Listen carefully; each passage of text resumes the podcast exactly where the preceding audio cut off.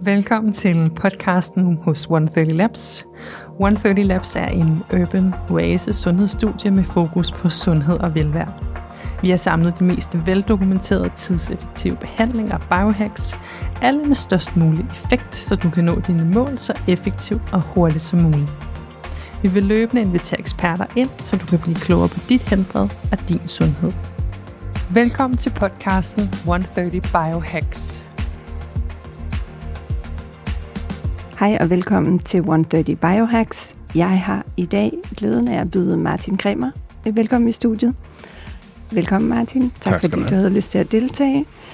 Øh, Martin han er dels stifter af Dansk Biohacking Community. Det kommer vi helt sikkert lidt mere ind på om lidt. Øh, TED-talker og derudover partner i BioWatch, der leverer forskellige typer sundhedstests, som vi blandt andet også forhandler og bruger inde i 130 Labs. Men øh, Martin, har du ikke lyst til at sætte et bord på dig selv? Jo, det kan du tro, Tine. Altså, øh, ja. Biohacker er nød, kan man sige. Øh, hvis jeg skal sætte et par ord på mig, så er det jo nok, jeg har en erhvervskarriere bag mig jo. Ja. Øh, som travl øh, ja, konsulent øh, i og for sig. Og øh, i mange år, der gik jeg til at tale mig selv som øh, digital ninja om dagen og biohacker om natten. Og det var lidt den der det var behovet for at kunne leve i den der verden, som er så sindssygt hårdt og pressende, som mange mennesker lever i. Ja. Øhm, så hvis jeg skal sådan sætte for på mig selv, så vil det nok være det, at nu er jeg mere fuldtidsbiohacker. Altså nu lever jeg ligesom, forsøger i hvert fald at leve af og, og hjælpe andre med at få øh, det mest mulige optimale liv. Og hvad, nu biohacking sådan et, øh, et buzzword, som, øh, som der også er mange fortolkninger af, og sikkert også mange af vores lyttere derude, der ikke nødvendigvis øh, helt 100% er sikre på, mm. hvad det egentlig betyder. Ja. Måske også fordi, at der er mange individuelle fortolkninger, men jeg kunne i hvert fald være nysgerrig på at høre din fortolkning af biohacking. Altså den klassiske version af, beskrivelsen er jo det her med, som man siger på dansk, altså det er jo kunsten og videnskaben at leve det optimale liv. Den tror jeg, du nok har hørt før. Altså, det er ja. jo lidt den sådan klassiske Dave Asprey-agtige vinkel på det. Um, men i mit regi som stifter af Danish Biohack Community, som vi så nok kommer tilbage til, jo, uh, der går jeg meget ud af at fortælle, at altså, i de første par år, da vi, da vi eksisterede, der havde vi rigtig mange mediehenvendelser omkring de sådan mere ekstreme biohacks, hvor man taler implantater og CRISPR, geneditering og den der slags ting. Hvilket, hvis du kigger på den globale biohacking-scene, så er det, det er jo absolut det er inden for rammen af biohacking. Øh, det er en meget, meget bred skala af, af modaliteter i virkeligheden, hvor det, vi fokuserer på i Danmark, er jo, er jo meget det, hvad kan man gøre selv sådan den helt lavpraktiske øh, rangerende fra skridttælling til søvntracking og optimering af kost og mental tilstand osv. Så, så der er sådan et, i den lave ende af skalaen, hvor alle kan være med. Ja, præcis. Det er egentlig det, vi prøver at håndtere. Men øh, man kan sige, det I gør i 130 Labs er jo i virkeligheden op i, i retning af nogle modaliteter, der er sindssygt spændende og effektive også, ikke? men jo også noget, hvor øh, hvor man kan sige, at øh, flere og flere kan være med i virkeligheden, men det kunne de jo ikke for 5-6 år siden. Der er også noget som kryoterapi jo kostede jo Spaceland Yeti at komme i nærheden af. Ikke? Og det er jo dejligt, jo. det bliver mere og mere tilgængeligt.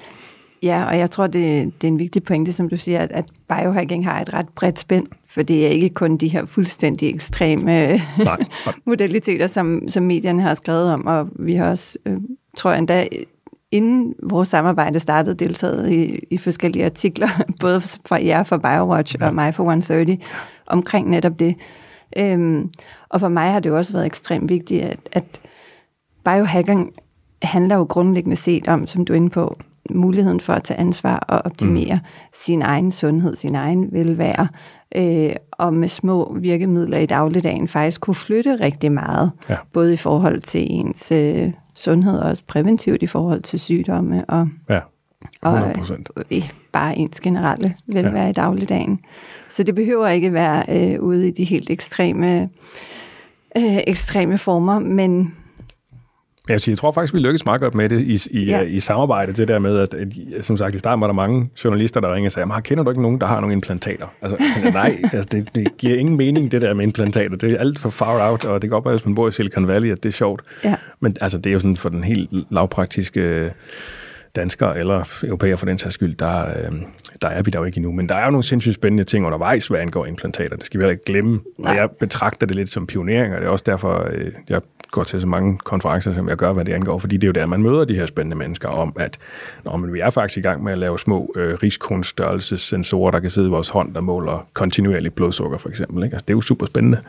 Øh, så der, udviklingen er, det er pionerarbejde, lad mig sige det på den måde. Ja, ja. Og, og så er der jo også andre steder at starte. Jeg tror også, øh, som I med BioWatch, øh, også noget af det, jeg tror sindssygt meget på, bare det at kunne forstå sit udgangspunkt øh, gennem nogle lidt mere almindelige former for øh, sundhedstest, ja. tracking devices. Nu sidder vi begge to, tror jeg, med en Aura Ring på.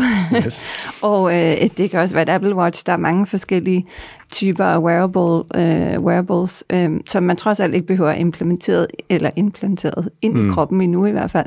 Øh, men men øh, måske du vil sætte et bord på det her med teste og tracking, fordi det ja. synes jeg jo i hvert fald for mig er en vigtig del af det at arbejde med biohacking øh, og forstå, ja. hvordan man kan optimere på, ja. sin, øh, på sin sundhed. Det er, ja, altså det var jo klart, det var min redning et eller andet sted. Jeg var jo i en alder af 32 forholdsvis udbrændt rent fysiologisk, øh, fordi jeg arbejdede mig selv ned, øh, som, som mange jo gør, uden egentlig at vide det, før de når til det punkt der, hvor kroppen siger fra. Ikke? Og øh, der var jeg så heldig at rejse enormt meget i USA, og fandt ud af, at der var nogle services derovre, hvor man i virkeligheden kunne få sådan en baseline. Og det der med, hvis man skal optimere som forretningsmand, så tænker man jo, hvis vi kan få noget data på, at vi går i den rigtige retning, og der er, du ved, der er grønne tal på, eller sort tal på bundlinjen, ikke? Der er i røde. Øhm, så, så er det jo positivt. Og så det, der tænker jeg sådan lidt, det skal jeg prøve det her. Og det var sådan, jeg var fascineret over, at man kunne gå ind på et gadehjørne og få taget blodprøver for 1000 dollars, så kunne jeg jo få svar på hvad som helst agtigt. Ikke? Og det gjorde jeg, og det var virkelig en stor hjælp for mig i det der med at forstå, hvor er det, jeg skal sætte ind, det skal så lige sige til min historie, at jeg var jo på, på medicin for mavesår i to år, og min ja, læge okay. blev bare ved med at udskrive medicin, medicin, medicin, medicin, og det hjalp ikke en skid. Uh, altså det var først, da han begyndte at tale om operation, og jeg sådan tænkte, ah, der skal ske noget andet. Der må uh, være en anden vej. Der må være en årsag ja. til, at det ligesom ikke går væk det der. Når medicinen ikke virker, så må der være noget galt, ikke? Jo. Og hvor mange år siden er det her? Jamen, det var, øh, det var i 2012, at det er sådan, jeg, jeg vågnede op, kan man sige. Ja. Um, og sådan egentlig uh, for alvor tog mig selv lidt mere alvorligt. Uh, og, og så tog det et, ikke ret lang tid, før jeg egentlig var sådan ovenpå, men det, det tog et par år, før jeg var i mål. Uh, og, og hvordan var den rejse? Hvad, altså, du fik taget de her test. Hvad, hvad skete der så derefter? Hvordan, uh, hvordan fandt du frem til, til root cause, eller årsagen til de her mavesår? Jamen, man kan sige, at jeg, det var jo rent tilfælde, jeg hørte om begrebet biohacking. Dengang var det super nyt jo. Ja. Um, og øh, der handler det meget om kostomlægning. Ja. Altså mange folk går rundt i en norm fortælling om, at det er helt normalt at leve af croissanter og Red Bull. uh, og det gjorde jeg. Uh, Ja. Måske ikke så mange Red Bull, men i hvert fald spiste jeg rigtig meget øh, hvidt brød, og altså tænkte, det er jo fint, for det er jo en grov croissant, ikke? Så der er fuldkorn i, så det, det må da være sundt. Ja, fedt. um, men, og det, det kan vi grine af, men der er godt nok mange mennesker, der stadig har den øh, verdensopfattelse. Ja. Og det viser jo, at øh, der skulle bare nogle flere grøntsager til. og der skulle øh, nogle gode fedtstoffer til, der skulle noget protein til. Ikke? Så det var helt basic. Um, og mine blodværdier ændrede sig jo markant ret hurtigt. Uh, det, der så lidt var min fejl og min læring i det, det var også en vigtig ting i forhold til det her med data og tracking, og ikke mindst, at vi kigger på biokemien i kroppen, siger, at det vi går og gør ved os selv, som vi for, bliver fortalt er godt, er det i virkeligheden godt? Altså, jeg øh, var jo i øh, eklatant mangel på øh, B-vitaminer for eksempel. Øh, og det viste sig, at hvis ikke jeg fik nok af dem, så, så steg min inflammation i kroppen voldsomt. Ikke en af den, de der inflammationsmarkører, vi kender, men noget, der hedder homocystin. Mm. Jeg gik til min læge i Danmark og sagde, prøv at jeg får taget de her blodprøver i USA, og det ser sådan ud, og homocystin, det er fløjet fuldstændig i vejret, og hvad, det, det kan jeg læse mig til, at Mayo Clinic i øh, USA, i Cleveland, de siger, at det er faktisk øh, det er korreleret med ret stor risiko for hjertekarproblemer down the line. Og min danske læge sagde, at det, det, det er en storm i et glas vand, det har jeg aldrig hørt om det der og nu, nu er de ja, så begyndt at skrive, ikke? Altså, du kan ikke engang finde noget på sundhed.dk. Ikke? Så man kan sige, det, det som både internettet og hele biohacking-bevægelsen har været med til egentlig at accelerere, er jo adgangen til det, som du siger, root cause, altså at finde ud af ret nemt, hvad er det, der ikke fungerer i min krop, frem for bare symptombehandling. Præcis. Og fylde en masse medicin på, som skaber en masse andre afledte effekter, opbygger ja. toksiner i kroppen, ja. øh, og har en række ikke særlig positive bivirkninger, oftest i hvert fald. Øhm, men det er jo også og jeg tror, det er jo Nej, det, det kommer vi tilbage til. Men, men, øh, men hvordan, ledte det, øh, hvordan ledte det så videre? Du startede med kosten, men hvordan, øh, hvordan endte det i, i biohacking communities? Og, Jamen, ja. det gjorde det, fordi øh, der, det var også dengang podcast for nyt, og jeg lyttede ja. til en masse podcast, når jeg rejste. Det, rejste. det var sådan lidt min flytid, det var, det var læring. Mm. Og... Øh, og så var det et tilfælde, jeg hørte det her øh, Henrik Føns på øh, Harddisken P1 tale om øh, South by Southwest, hvor de talte om, om ham her Dave Asprey, som jo i dag er øh, noget af en profil ja. øhm, på, på sin egen måde, kan man sige. Men, men det var der, det startede. Og så begyndte jeg egentlig bare at konsumere det. Jeg synes, det var vildt spændende. Altså, jeg har jo altid været fascineret af innovation og forandring, og hvad der ligesom kan, kan flytte folk. Ikke? Mm. Og, øhm, og for mig var det som som sådan en halvnørd øh, i mit virke, jo sådan tænke, biohacking, det lyder sindssygt appellerende, det, kan jeg da, det vil jeg da gerne lære noget mere om, ikke? Øh, og det viser sig bare at være et fuldstændig udtømmeligt katalog af viden, som jeg stadigvæk graver mig ned i. Ikke? Um, det, det elsker jeg også ved det, og det er fuldstændig, som du siger, det er, at det er uudtømmeligt, og der ja. bliver ved og ved at komme nye ting, og der er så meget at være nysgerrig på at dykke ned i. Og, og, og vigtigt med det også at sige, at hvor, hvor, hvor den danske lægestand er jo sindssygt dygtig til at symptombehandle, men de er også bare tit mange år bagud med at læse op på studier. Mm. Hvor sådan nogen som du og jeg tænker, vi, øh, vi, vi bliver hellere hægte os op på de seneste studier, de seneste metaanalyser, der kigger på tværs af alle mulige studier, så vi kan være lidt mere skarpe på øh, D-vitaminer og B-vitaminer og alle de der ting, som vi ved har en kæmpe effekt på forebyggelse for eksempel. Ikke? Og det er jo noget af det, vi arbejder meget med i dag i BioWatch. Min helt Præcis. store passion er jo, lad os forebygge frem for at, at. Ikke? Ja, og det samme er jo det, der driver mig. Og, og det er jo, man kan sige, der er både du og jeg jo været privilegeret, men jo også øh, interessant nok, at det er selvfølgelig der, vores rejse er kickstartet af, at øh, jeg rejste også ekstremt meget, følte lidt samme udbrændthed, du taler mm. om. Jeg var ikke nået til mavesårene, men jeg kunne godt mærke, at det i hvert fald, øh, det begyndte at sætte sit præg. Ja. Øh, og så stiftede jeg bekendtskab øh, på mine rejser i særdeleshed i USA i starten, men begyndte faktisk også lige meget, hvor jeg var henne i verden. Og det første, jeg googlede, når jeg landede i en lufthavn, det var bare cryotherapy, og så for at finde ud af, hvad var der af centre at se. Ja. Og, og meget sjovt, jeg var også til, første gang jeg var til South by Southwest i Austin, der, der googlede jeg som sædvanligt øh, cryo og, og blev dybt for, øh, eller forundret positivt over, at jeg tror, der kom 30-40 øh, Vildt, ja. destinationer, eller altså små cryocenter op i, øh, i Austin alene. Så mm. de, er, de er helt klart øh, været forefront for mange af de her områder. Ja. Men, øh, men det er jo også det, som... Øh, og det at kunne dele og tage hjem til Danmark, noget af al den her viden, og forhåbentlig inspirere for mig så også nogle behandlinger i på testdelen, men også hele biohacking-communityet, er jo en, ja. en rigtig vigtig opgave i, i min verden. Det var i hvert fald noget af det, jeg også besluttede mig for, at jeg ville gøre noget ved, fordi man rendte rundt der og følte, at man var helt alene i verden øh, med den der skøre viden og titel, man havde pådraget sig. Ja. Øh, så det, det var derfor, jeg startede det her community. Men der gik nogle år, før jeg egentlig sådan havde overskud af tid til at gøre noget ved det, øh, og, og fandt lidt ud af, hvad skulle det være, udover bare en Facebook-gruppe.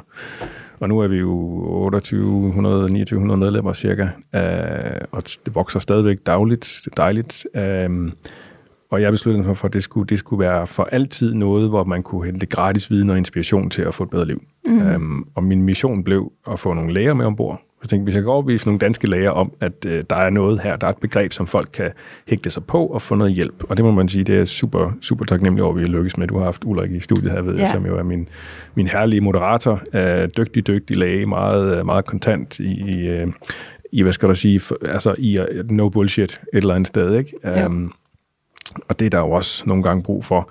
Øh, men det, at der egentlig er skabt sådan en kultur på det forum nu om sådan en form for second opinion, et, uh, over halvdelen af de spørgsmål, vi får derinde, og der er jo daglige masser af spørgsmål, det er folk, der har endt i en eller anden skraldespandsdiagnose i det offentlige, mm. og godt ved, at de kan gøre noget mere, men ikke føler, at de har noget sted at gå hen. Det er jeg super taknemmelig over, at de går derhen og får hjælp fra forskellige øh, læger og private behandlere og ja. sådan nogle som jer, og, og hvor, hvor, ligesom, hvor der er mulighederne. Ikke? Um, så det, øh, ja. Men det er også fascinerende, ikke? at at det er et biohacking community, der bliver, øh, der egentlig bliver øh, løsningen eller hjælpen ikke? Øh, i, et, i 2022. Ja. Men øh, det er nu engang den øh, og igen, som du siger, vores sundhedsvæsen er fantastisk til at mm. symptombehandle og operere, og øh, de gør rigtig mange ting rigtig, rigtig godt. Ja. Øhm, men der er noget lidt helhed, det her helhedsanskuelse ja. på mennesket, men måske også ikke bare mennesket, men også individet. Mm. Og det er også noget af det, som jeg synes er, er rigtig spændende ved hele biohacking-delen, det er også forståelsen af, at det her med nysgerrighed på at teste, hvad virker for mig. Mm. For det er ikke nødvendigvis det samme, som virker for dig. Nej, lige præcis. Æh, Ender lige med det. Ja. Klassiker. Ja. præcis. Ja. Og øh, et af dine blodprøver falder ind for en eller anden norm og ramme, som kan sige at være øh, ok, eller mm. øh, der ikke er nogen udsving, som, øh, som giver decideret anledning til... Øh, til nogle bekymringer, men, men der, derimellem kan der jo være rigtig meget, man kan gå ind og arbejde med at optimere i forhold til energi, i forhold til inflammation i kroppen, vitaminmangler, som, øh, som du ja. også nævnte tidligere, og, og nysgerrig, eller forståelsen på, hvor meget man faktisk også kan optimere inden for de rammer, og arbejde mere præventivt. Det ja. kunne jeg også godt tænke mig at dykke lidt ned i. Uha, det er jo et kæmpe emne, og ja, det er ja. sindssygt spændende, altså det, og det er jo der, hvor... Øh, at, at jeg er super taknemmelig over at få lov at arbejde med de folk, vi arbejder med i, øh, i Biowatch-regi, og teste nogle professionelle atleter i, i uh, hovedet og enden, så at sige. Ikke? Altså, at, at finde ud af, når man tager... Altså, alt er jo, hvad er dit mål? Mm. Altså, lad os lige starte der. Som du siger, ender lige med et. Vi er alle sammen meget, meget forskellige, men det er jo også et spørgsmål om, hvad er det, du gerne vil opnå? Er du professionel cykelløtter? Er du fodboldspiller? Er du erhvervsmand? Mm. Hvad er det egentlig, vi skal kigge efter her? Øh, har du behov for at restituere som en ninja hurtigere end alle andre, eller har du behov for at øh, og bare komme op på et normalt leje, fordi du har presset dig selv i alt for lang tid. Ikke? Altså, der, der, er vidt, der er kæmpe forskel på det der, om du er om du allerede er et godt sted, og bare skal finde den sidste 2%, øh, der gør, at du vinder konkurrencen, eller du i virkeligheden er langt bagud på point. Øh, og der er jo sindssygt meget forskning, hvis man gider kigge efter det i hvert fald, hvor sådan noget som D-vitamin og omega-3, fedtsyre osv. Øh, i professionel øh, altså sportsregi, mm. er rigtig meget at hente. Altså vanvittige recovery time øh, forbedringer, eller forbedringer, hvis du, hvis du for eksempel er helt op på 7 gram øh, omega-3 fedtsyre, frem for bare de anbefalede 2 gram. Ikke? Jo, det er interessant. Ja. Og det er jo sådan noget, vi også kan med data. Og ja. vi kan gøre det forholdsvis sikkert, fordi vi kan blive ved med at måle på folk kontinuerligt, til vi ved, at de ikke stikker af i en eller anden retning, de ikke skal stikke af i. Øh, og vi kan holde øje med de andre markører, inflammationen og så videre, og, og, og selvfølgelig observere og vide, at de har det godt. Ikke? Ja. Så. Og jeg tænker, uden at det selvfølgelig på nogen måde på et, et øh, personspecifikt eller individuelt niveau, men at I på tværs af jeres datapulje for de her mange test, I efterhånden har foretaget, jo også netop må kunne se ja. de her tendenser. Øh, og som, som jeg husker det, så er der vel generelt øh, overraskende nok øh, rigtig mange mennesker, der har vitaminmangel. Ja også mennesker, som lever sundt og tager kosttilskud. Ja. Øh, og det her med igen, at man kan godt tro, man egentlig har styr på en, på en mm. række fundamentale ting. Men når du så rent faktisk går ind og bliver testet, og går ind og kigger helt specifikt på dine individuelle tal, ja. jamen, så kan der sagtens være, igen, optimeringsmuligheder, som faktisk betyder rigtig meget. Ikke? Ja. Altså en af dem, vi ser helt klassisk, er D-vitamin. Der er, det er jo en kronisk øh, mangel i, i øh, rigtig ja. mange menneskers liv. Ikke? Jo. Uh, og, og uanset om de siger, jeg tager, det, jeg tager det ikke om sommeren, for der er ude i solen. Jamen, det hjælper ikke noget, hvis du pakker dig ind i solcreme og solbriller. Så, så, er der, så er der ikke så meget... Sidder under sådan en solhat ja, og bare gemmer sig. Så, så produceres der ikke så meget D-vitamin i kroppen. Ja. Um, og hvis du så samtidig ikke spiser fed fisk nok, øh, så kan det også være lige meget. Ikke? Øhm, og så det der med, hvor hurtigt det bliver brugt. Mm-hmm. Hvis, hvis du rammer igennem en sygdomsperiode med en influenza-sæson som nu, jamen, og immunforsvaret under pres, så bruger det også bare mere ressourcer. Altså, det, så det skal man også have i tankerne, ikke? Så. Jo, og noget af det, som jeg synes, vi oplever, øh, det er jo også lidt det her med, hvor meget skal du så egentlig tage? Hvilken dosering af D-vitaminer? Også at, at være lidt mere kritisk med de supplements, man køber, og kigge lidt, hvad ja. står der egentlig bag på? Hvor meget øh, indeholder de ja. reelt set? Det kan godt være, at du køber en fin pakke med D-vitamin, men, mm. men hvor meget får du så i en daglig dosis? Ja. Og er det dækkende? Og igen, et ud fra nogle generelle anbefalinger, men hvad er egentlig dit eget individuelle behov? Ja. Og så kan vi tage den skridtet videre og snakke tarmbakterier, og snakke ja. optagelighed, og snakke igen min egen læring, fordi jeg tester så meget, som jeg gør, var jo, at jeg gik over på et mere sådan naturligt B12-tilskud øh, frem for et syntetisk, mm. og fandt ud af, at det kunne jeg slet ikke optage. Jeg skulle, øh, altså det, det, mit, mit baby niveau dalede voldsomt Så snakkede jeg med Omar, som du også har haft derinde. Ja. Så det er jo fordi, du nok har de her de udfordringer med dine tarmbakterier. Ja, ganske rigtigt. Og derfor så skal du nok tilbage på noget syntetisk, og du skal i virkeligheden op din dosis. Fordi jeg ved med min genetik, at jeg er nødt til at lægge ret højt på B12, for ikke, altså for at kontrollere hele min, øh, min øh, hvad skal der sige, metyleringsproces, som i det her homocystin, jeg talte om mm. før, altså den her silent inflammation marker, som det hedder så fint på engelsk, at den, den stikker af, hvis ikke jeg har nok B12. Og det er jo sådan nogle ting, hvis du bare går ned i Matas og hiver B12 ned af hylden, det er selvfølgelig fint nok, men hvis du vil være helt sikker på, at det virker, så er du bare nødt til at teste. Altså, mm. hvis ikke du tester, så gætter du bare et eller andet sted, ikke? Ja. Så. Og hvordan et er selvfølgelig øh, de her blodprøver og, og Biowatch-test, men hvad, hvad gør du ellers? Hvordan måler du ellers? Du har din Aura Ring. Ja, altså, øh, det er nok det spørgsmål, jeg har svaret på flest gange. altså det, øh, den, her, den her famøse Aura Ring, altså de er jo... Øh, øh, jeg tror, jeg har tracket i snart 3,5 år med den. Øh, så når du spørger, hvad jeg ellers gør, så er det primært det. Altså det tracking af min fysiologi, øh, min parathed, altså min, øh, mit, mit stressniveau, øh, den her HRV-score, som vi kan tale lidt om. Øh, så er det selvfølgelig søvnkvaliteten og min aktivitetsniveau. Så det er sådan de helt basale ting. Men det, der er interessant, når du gør det over tid, det er jo trendsene. Det er jo det, at du, du ser, hvornår er du uden for din egen norm. Præcis. Og tilbage til det der med, at jamen, vi er alle sammen vidt forskellige, så det kan godt være, at din øh, HRV-norm er 80, min er måske 35, og det er helt fint.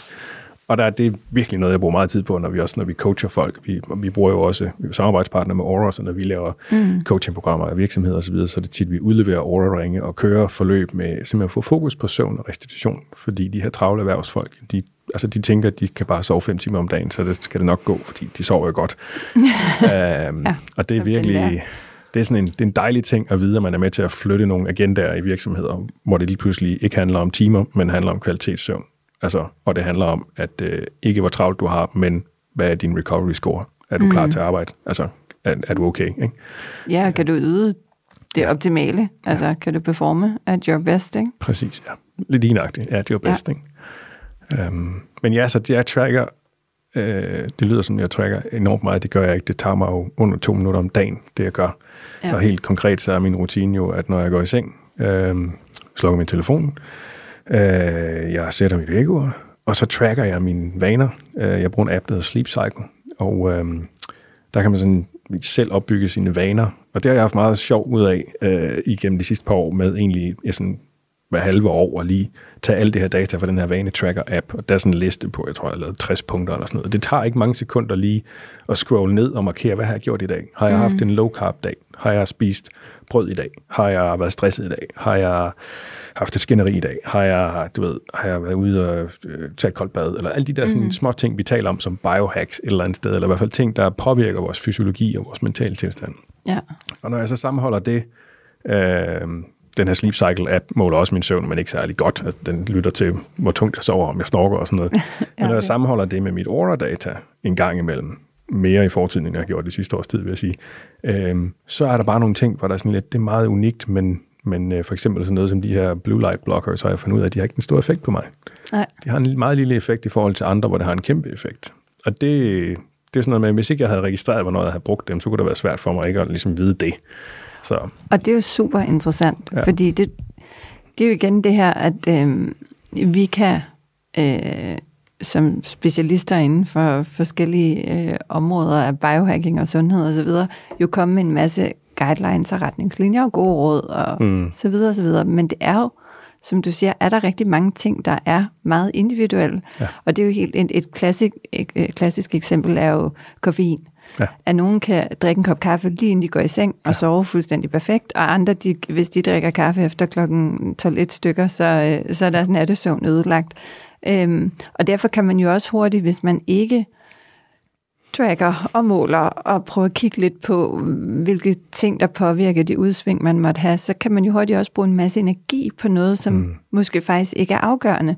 Og det er jo krævende at sidde med blue bloggers, altså og hele ja. tiden skulle mm. være opmærksom på den del. Så det er jo ret interessant, at, øh, og det tror jeg, der er noget, som, som er værd øh, til jer, der lytter med derude, og kigge ind i det her og sige, hvad er nysgerrig på, hvad er det så egentlig, der gør de store udsving? Ja.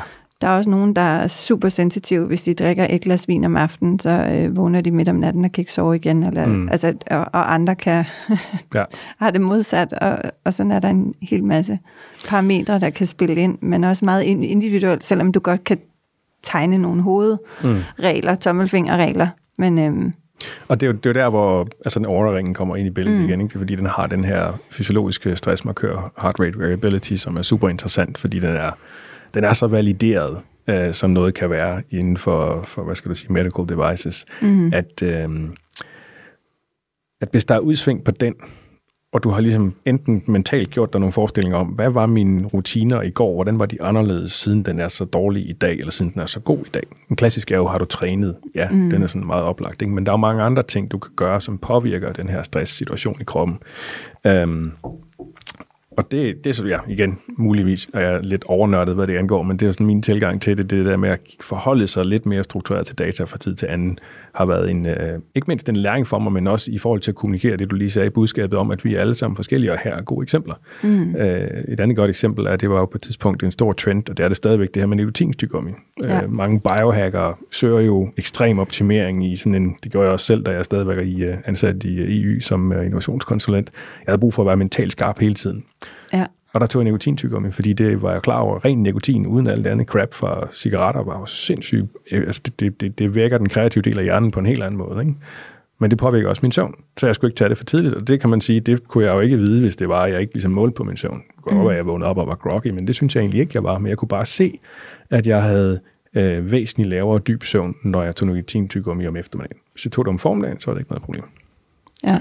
Så det igen, der er nok nogle af de samme pathways, der er stimuleret der, som med koffein, som du talte om før. Og det er jo alt sammen igen, det er jo genetik. Ja. Men når det er det, så kan man også få en gentest og, og blive klogere på det. Så. Præcis. Men det er spændende. Øh, men men øh, hvad gør du ellers? du gør sikkert mange ting, men det er jo sådan, hvad kunne være interessant, hvis du vil dele lidt. Hvad er dine, hvad er dine daglige biohacks-rutiner?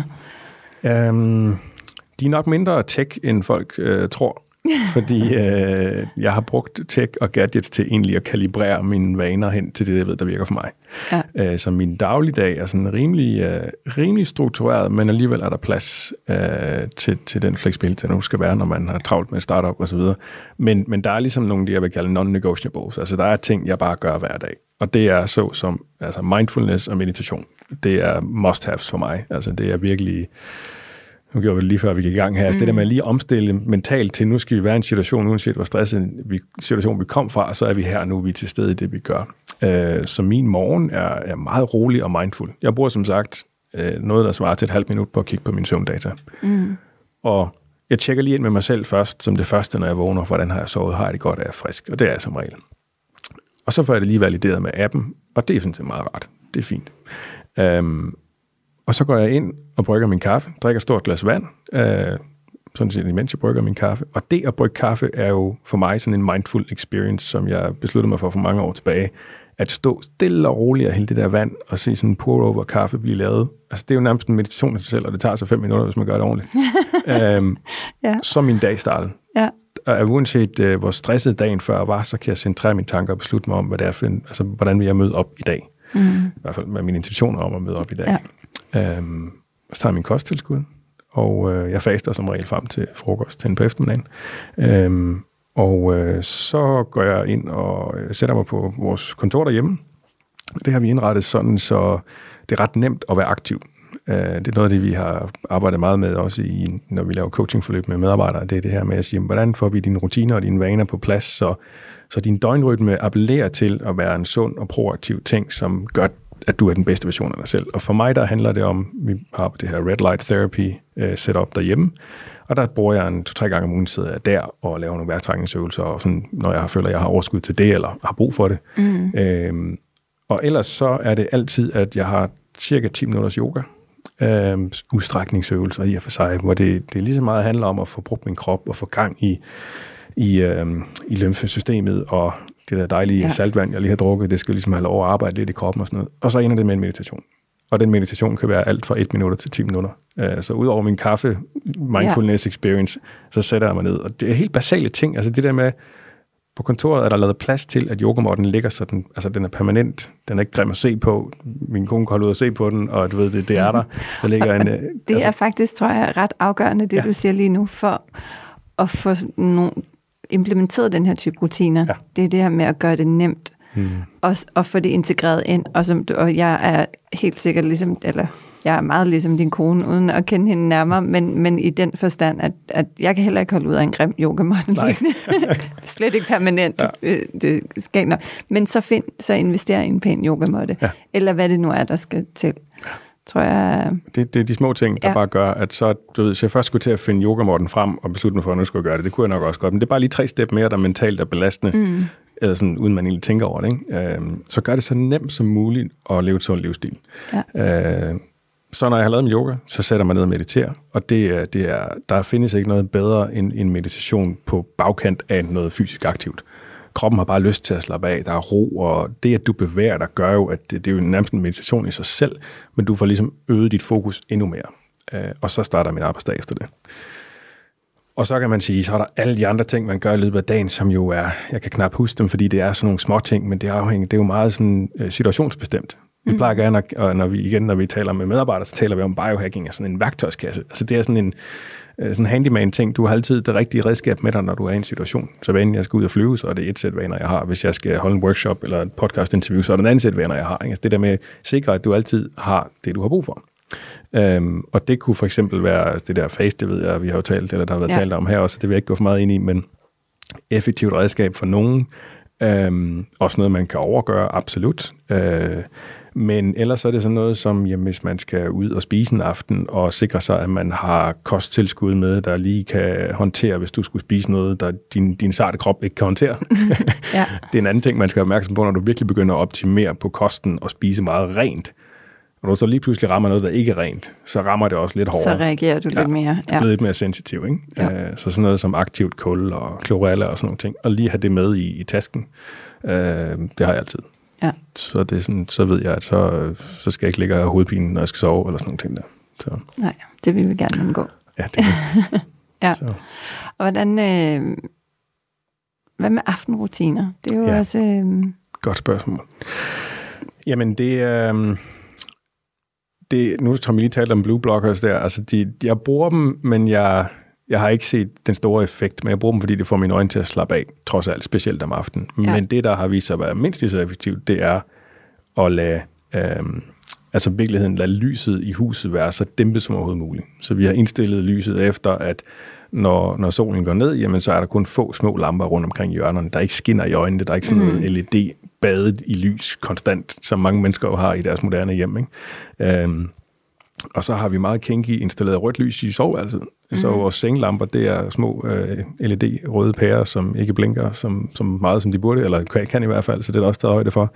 Øh, og de er sådan skærmet af og sådan noget, så det er bare sådan et rigtig roligt miljø, der egentlig appellerer til, nu skal du slappe af. Og uanset om man ender med at sidde og se fjernsyn en aften, eller man sidder og arbejder, så handler det egentlig om, at øh, min telefon, den jo af sig selv, har jeg sat den til klokken 19, der stopper jeg med at arbejde. Gør så ikke altid, men i hvert fald, der, der får jeg ikke notifikationer på min telefon. Det har været enormt effektivt, i hvert fald i sådan en startup-tid her ja, også, ikke? Hvor, hvor, hvor man ja. kan arbejde i døgndrift, øh, hvis, man, hvis man vil. Eller vil man jo gerne nogle gange. Men, øh, men i hvert fald at, at aktivt tage det her valg om, at der skal skabes ro, før man går i seng. Der er ikke noget værre end at gå i seng med en to-do-liste, der er kæmpe lang, fordi det har indset, det vil den altid være. Mm. Så min aftenrutine... det er nemlig en rigtig, rigtig god pointe, i hvert fald. Det vil den altid være, ikke? Ja. Så, så det der med at forholde sig til det, øhm, og så skabe et roligt miljø omkring kroppen, det er det, det, jeg har gjort, når jeg skal i seng. Og jeg sover rigtig fint. De, næsten uanset hvor stresset jeg er, så ligger jeg rigtig fint på min sleepscore. Det er dejligt at vide jo. Så. Ja, der, og der tror jeg, der spiller noget af det her, du siger ind. Der er jo noget, hvis du ligger og gennemgår to-do-lister det minut, inden du lægger hovedet på puden, så det er klart, så ligger alt det og rumsterer. Øh, både bevidst og ubevidst øh, ja. i din hjerne, og det, det påvirker ikke øh, særlig ofte en søvn positivt. Øh, men kan du godt, altså kan du godt koble fra? Altså, for det er jo tit det, det er også rigtig meget det, jeg oplever øh, selv at blive spurgt med, også selv kæmpe med, men også for mange af de, øh, de kunder, vi har i OneThird, det der, jamen, jeg vil gerne, men hvordan kommer jeg ud over den der barriere? Jeg kan ikke overskue det, for jeg er for, mm. jeg er for stresset til at gøre det rigtigt, eller jeg har, jeg har for, for meget til, at jeg kan slukke ned klokken 19, eller mm. klokken 21, eller hvornår det nu end måtte være. Ja. Altså, hvordan har du ligesom. knækket den kode, eller kommet hen over den øh, barriere? Det er jo det helt store spørgsmål, fordi folk skal have en motivation til at lave forandringer i deres liv for alvor. Mm. Um, og um, man kan sige, at min motivation oprindeligt var jo, at jeg havde det af helvede til, bogstaveligt talt. Jeg havde ikke set i hele hovedet og på hele brystkassen, og var, altså, var ikke et godt sted. Jeg var glad, jeg var tilfreds med mit arbejde, det var sindssygt spændende, og du ved, vanvittigt. Men jeg havde Men det bare ikke godt. Havde du det. Nej, ja, ja. Der, der skulle noget til. Ikke? Og det er jo det, mange mennesker skal ramme muren, før de indser, at de er kørt galt. I for sig. Ikke? Ja. Man bliver med at lyve over for sig selv. Og det er også mm. noget af det, der er, altså jeg synes, når vi kigger på vores data i BioWatch med vores stresstest, der er sindssygt interessant, at vi finder jo faktisk 20 procent af dem, vi tester for stress, hvor vi jo både kobler fysiologisk stress og mental stress mm. med et spørgeskema og så en kortisolprøve og DHA og forskellige andre ting. Der ser vi jo næsten, jeg tror det er 21 procent for at være helt præcis, der er, altså der lyver over for sig selv. Mm. Og jeg, jeg, det, vi griner meget af det, fordi jeg var en af dem. Jeg var en af dem i kompaniet, og jeg kender jo mange stadigvæk, og jeg ser dem jo stadigvæk, øh, når vi holder foredrag og så videre. De der, der er bare, de ved, man kan godt se de stresse, de ved det også godt selv, men de vil ikke give op. Mentalt mm. er de så stærke, at det er, øh, det, det er simpelthen et, et no-go for dem at tale om stress. Det er tabu stadigvæk, mm. og dem finder vi. Og det er ja. en kæmpe hjælp at få at vide, hey kammerat, du er faktisk der, hvor din krop den skriger efter hjælp. Um, og det skal du gøre noget ved, fordi ellers så viser alle vores erfaringer og videnskaben jo, at, at så er det et spørgsmål om tid. Ikke? Ja, og så bliver det noget, ja. noget mere alvorligt lige pludselig. Ja. ja. Men hvordan, for at komme tilbage til spørgsmålet, ja. hvordan gør du så med dem, der ikke ligesom har den, jamen altså, der er jo en øvelse, som vi også tit bruger, som man kalder why-øvelsen. En helt klassisk coaching-ting, ikke? hvor du bliver ved med at spørge, hvorfor 20 gange. Så hvis jeg sad her og spurgte dig, hvorfor er sundhed vigtigt, Tine, mm. så svarer du mig, og så spørger hvorfor er det vigtigt? Så jeg ligesom griber dit svar og spørger, hvorfor, hvorfor, hvorfor, ja. hvorfor. Og så kommer man til sidst ned til helt ind til kernen af, hvad er det egentlig, du er her for? Uh, og for mig var det en øvelse, jeg gik igennem på et, et forløb uh, i 2016. Og det var egentlig der, jeg besluttede mig for, at jeg skulle, skulle noget andet med mit liv. Jeg skulle, jeg skulle hjælpe flere mennesker, end det, jeg gjorde i mit virke som innovationskonsulent. Øhm, og, øhm, og det var sådan ret øh, faktisk følelsesladet ting, og egentlig turde gå helt derhen, hvor du, hvor du spørger helt ind til kernen af, hvad er det, der bevæger dig, hvad er det, der rører sig i det. Ikke? Mm. Øh, det vil jeg så ikke gå ind på lige nu, men der er jo mange ting i det der med at, at hjælpe andre mennesker og virkelig være der for andre end sig selv i virkeligheden. Ikke? Altså, vi er, jo, vi er jo stammefolk et eller andet sted. Vi er jo en tribe alle sammen. Ikke? Altså, og, og den følelse var jeg kommet lidt, sådan ret meget væk fra. Ikke? Øhm, fordi nogle miljøer er bare mindre tribe-agtige end andre.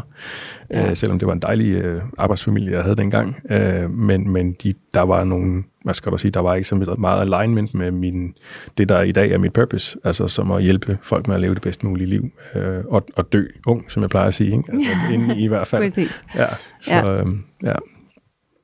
Det kræver, det kræver, at man kigger indad, hvis man skal virkelig ændre noget. Ja.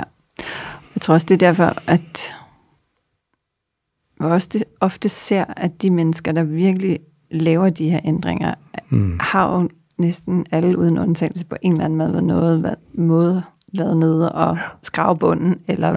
haft alvorlig sygdom, ja. haft alvorlig stress, øh, eller tilsvarende. Og det er ligesom på en eller anden måde blevet triggeren til at, ja. at virkelig gøre den her forandring. Ja. For det er en forandring, og det er jo som du er inde på, det, er, det kræver nok, det kræver, at man går ind og kigger dybt. Øhm, ja. Men når det så er sagt, så, øh, så er der jo, så kan man jo også godt starte et sted. Øh, mm. Og det gode ved hele det her område er jo, at os lidt har ret, og ja. lidt er bedre end ingenting. Helt sikkert. Øh, og det, som, som jeg også oplever, det er det her, den positive spin-off, der er i, at når du så har fået succes med en lille ting, mm. så er du mere motiveret for at gøre det næste. Ja og det næste, og det næste, og det næste. Og jo bedre mm. du får det med din krop, som du også var inde på, du begynder lige pludselig at kunne mærke dig selv på en helt anden måde, så kan du også bedre ja. mærke, hvad der er godt og hvad der er dårligt for dig. Ja. Øhm, både i form af kost, men også i form af en masse andre ting. Ja. Øh, i, din, i dit liv og i din dagligdag. Ikke? Altså, det er utroligt, hvor mange mennesker vi har imellem hænderne, som gør for meget også, i virkeligheden. Ikke? Og det er også et problem. Ja, for der er også hele den her, men jeg læste en artikel for nylig, jeg tror, de kalder det wellness stress. Ja, præcis. at det er ligesom, oh shit, nu skal jeg netop stå op og lave breathwork og yoga mm. og journaling, og mm. jeg skal drikke øh, kaffen på den rigtige måde, og vandet, og ja. morgenmaden, eller faste, eller, altså, og, mm. og så videre, og så videre. At det faktisk er, at det bliver stressende. Ja. For, for, og det er jo det stik modsatte af øh, ja. hele formålet. Så, så det er i hvert fald jo også en, en uheldig, hvis, hvis man ender over i den kategori. Mm. Men, og det er jo også derfor, vi rigtig gerne, øh, altså det her med, at, det kræver nogle gange coach jo, altså sådan helt øh, personlig træneragtige ting, til at hjælpe med at få kalibreret de der ting. Det kan være enormt svært at stå mm. med det alene jo. Um, vores langsigtede mål med, med BioWatch er jo i øvrigt at lave den der meget digitaliserede body-ordning-agtige, mm. hvor, hvor du virkelig får de bedste råd baseret på dig og dine data, fordi rigtig mange folk, de tracker jo langt mere, end de er klar over. Ja. Nu sagde du selv Apple Watch, jamen de lige om lidt laver de blodsukkermålinger for den sandsynligvis næste år, ikke? Altså, og, og de tracker nu søvn også, og så videre. Ikke? Så altså, der, er jo, der er jo nok cirka halvdelen af danskerne, der er tracker deres søvn, uden de egentlig ved det.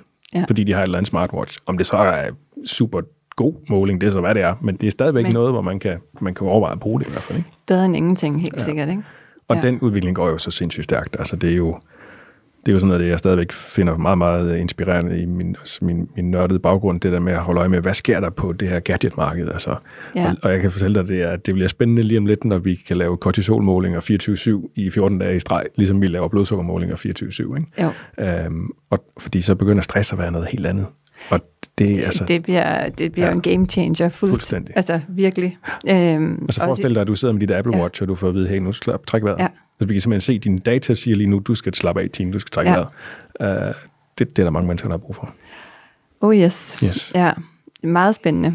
Men øh, og, nu nævnte du lige kortisolmåler, som selvfølgelig er, ja, tror jeg, altså det en af de største game changers, fordi mm.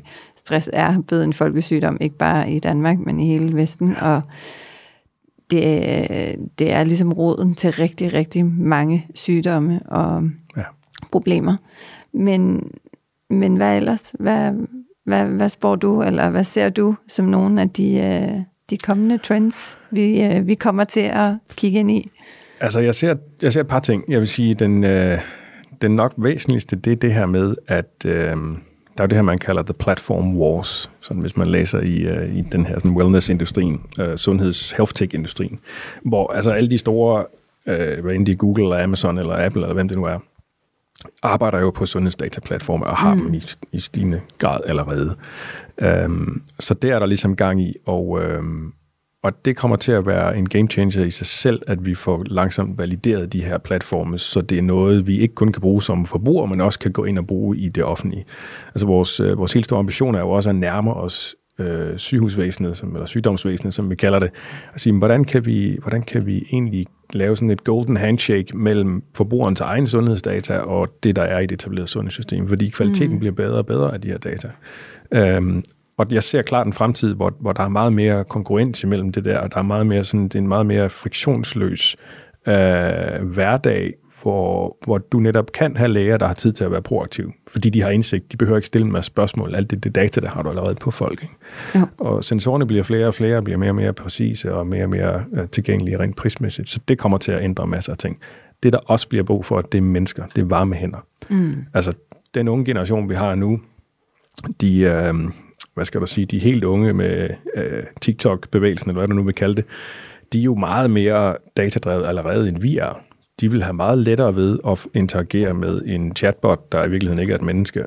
Men alle os andre, som jo skal leve mange år endnu, vi har brug for det, jeg vil kalde lifestyle managers. Altså vi har brug for nogen, der kan coache os på alt det data, vi har, ja. så vi kan undgå at blive syge. Fordi der er jo ikke, altså jeg har endnu ikke fundet nogen, der synes, det er helt fedt at blive pensioneret og blive syg.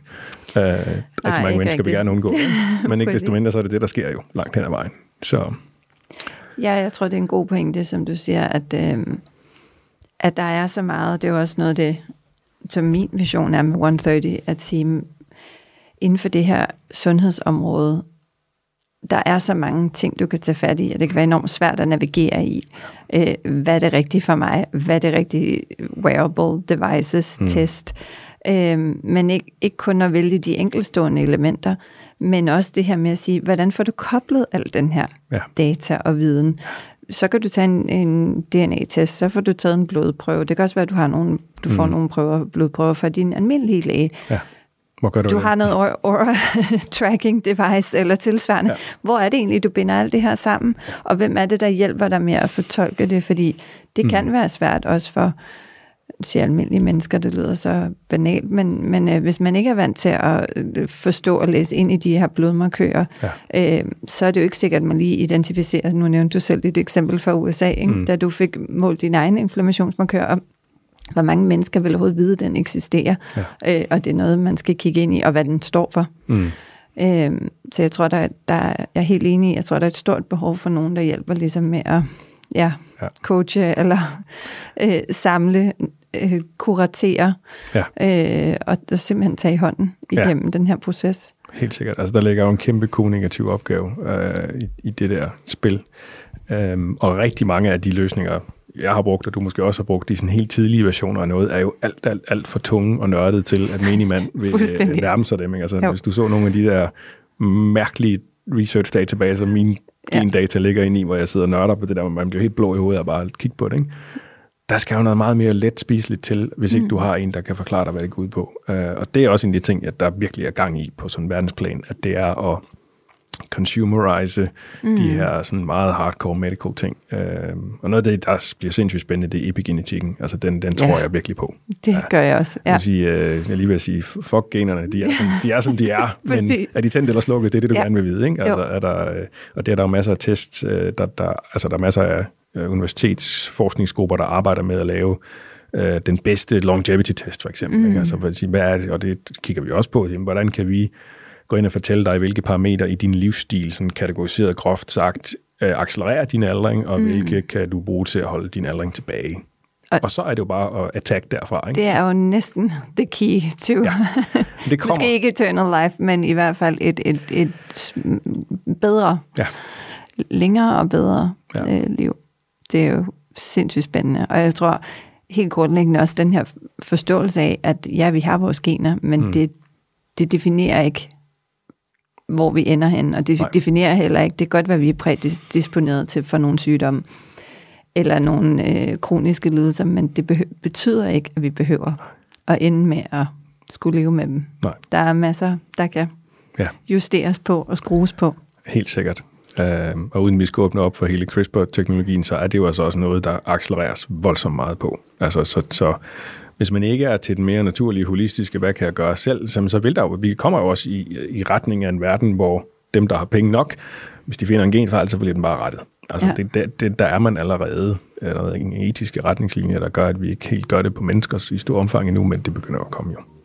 Øhm, så det, det, det, vi får et stort problem rent økonomisk i samfundet, fordi ja. folk kommer til at leve længere, så hvad gør vi ved det? Øh, hvordan skal vi få råd til det, og så videre. Ikke? Men, øh, hvis man har lyst i hvert fald, så er der rigtig meget, man kan gøre selv. Og det med at tilvejebringe data på en måde, som vi lige talte om, hvor folk de forstår det, eller kan finde hjælp til at forstå det, mm. så har vi gjort, så er vores mission fuldendt. Ja. Så har man et rigtig godt startsted. Ja. Tusind tak, fordi du kom og delte ud af, af din viden. Og tak fordi I lyttede med derude på genhør næste søndag. Og husk at dele og like, så vi kan få spredt budskabet. Tak for i dag.